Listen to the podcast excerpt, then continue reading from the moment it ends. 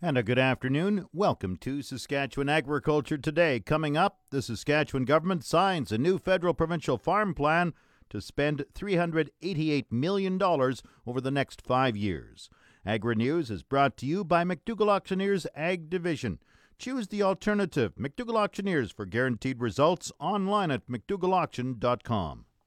The Saskatchewan government has signed a federal-provincial agreement. It's to provide three hundred eighty-eight million dollars to the agriculture sector over the next five years.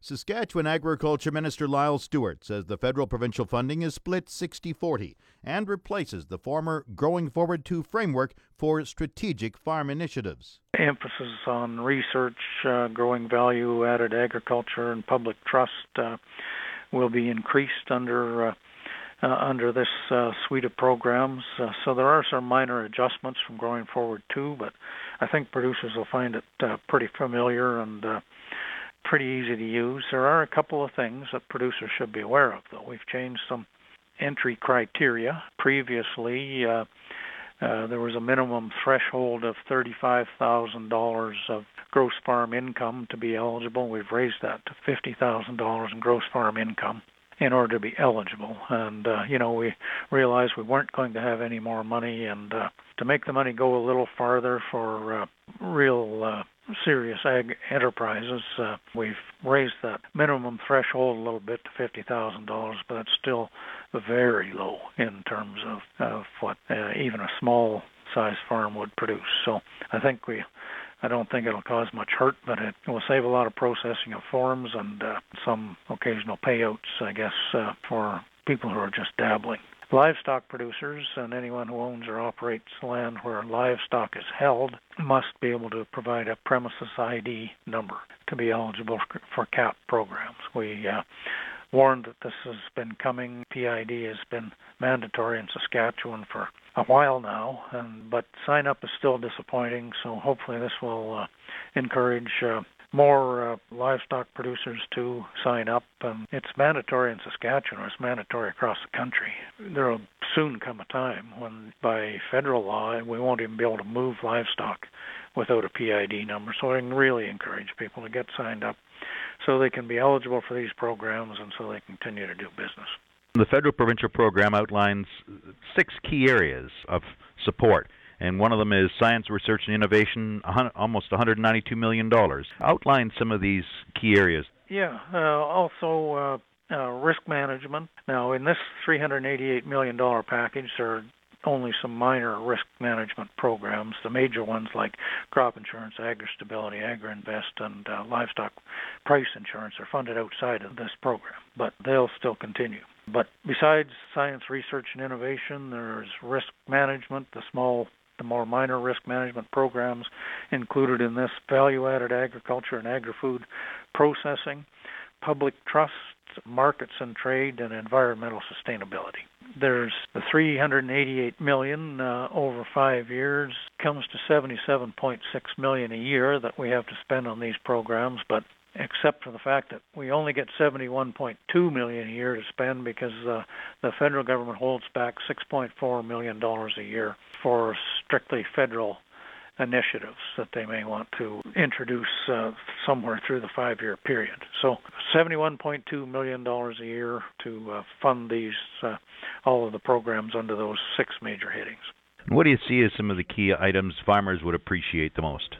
Well, I think they'll continue to appreciate the, the water programs, including drainage, both uh, water supply and drainage uh, programs. Uh, I hope that they'll get to uh, appreciate uh, premises I D.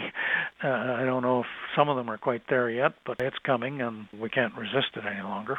Value-added agriculture, I think everybody, every producer in the province understands that we can add value to what we produce here in the province, create a bunch of jobs and new and better, more reliable markets for ourselves if we can uh, process more of what we grow here. Things like that. Farm safety is still uh, strong environmental farm planning, environmental programs. And, you know, these are the things that we do anyway, but that includes things like not only some of the water programs, but, but also uh, things like mapping for uh, variable rate fertilizer application or things like that that are not only environmental programs, but also uh, have a positive effect on the bottom line, uh, particularly in areas where soil is more variable than we, what we see in the Regina Plains, where it's uh, rolling and different underlayers of uh, sandier, gravelly soil, things of that nature. A lot of money can be saved on inputs with mapping and variable rate technology, which uh, this program helps to get producers started in that. There, uh, generally speaking, uh, most of the programming is about the same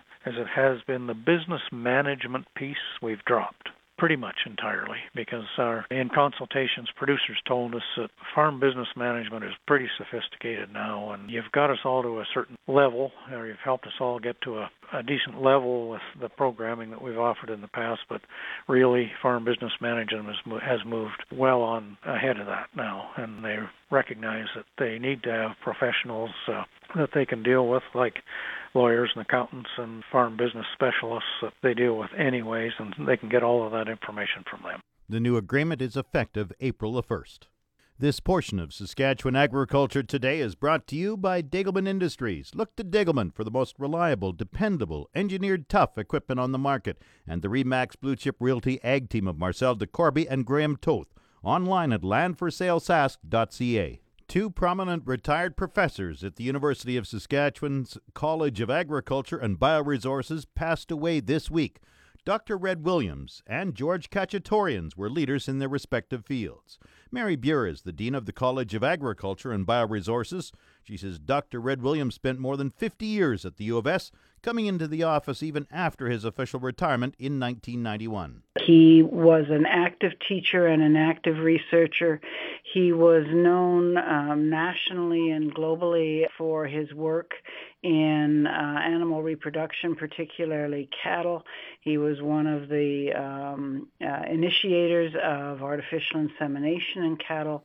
Doctor Red Williams was also involved in thirty international development projects, worked on many agricultural projects, and active in politics as a member of the Liberal Party. George Khachatorian studied microbes and developed a number of animal vaccines. One of the vaccines, one of the first ones he came up with was for calf scours, which of course is a, a deadly disease that used to kill many, many calves, and now they're just vaccinated and away you go. Khachatorian's retired only three years ago. U S-based Farmers Business Network is setting up shop in Yorkton. The company, which expanded into Canada earlier this winter, has announced the acquisition of Yorkton Distributors. Terms of the deal were not announced. Tom Staples is general manager of the company's Canadian operations. He says it's a company designed for farmers. He says more than one point eight million acres of Canadian farms from Alberta, Manitoba, Saskatchewan, and Ontario have already joined the Farmers Business Network. The company started in Canada last November. The Yorkton office is a great fit, he says, for the company. Staples says the existing staff at Yorkton Distributors will remain with the company.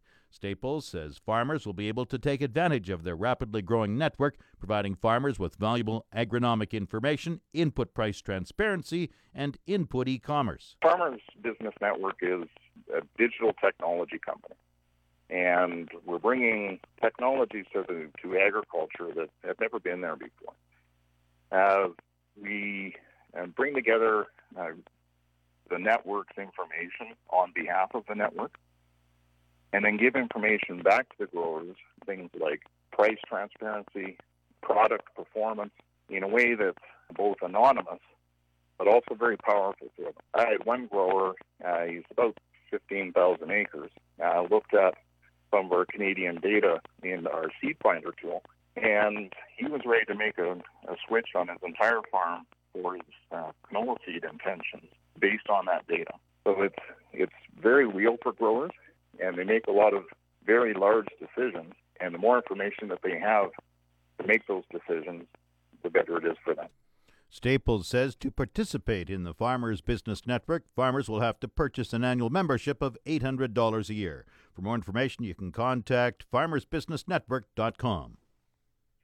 Market Update is brought to you by Scott Bjornson of Hall as Wealth. Call one eight hundred two eight four nine nine nine nine for more information or to book a free consultation with the office of Scott Bjornson, Hall as Wealth.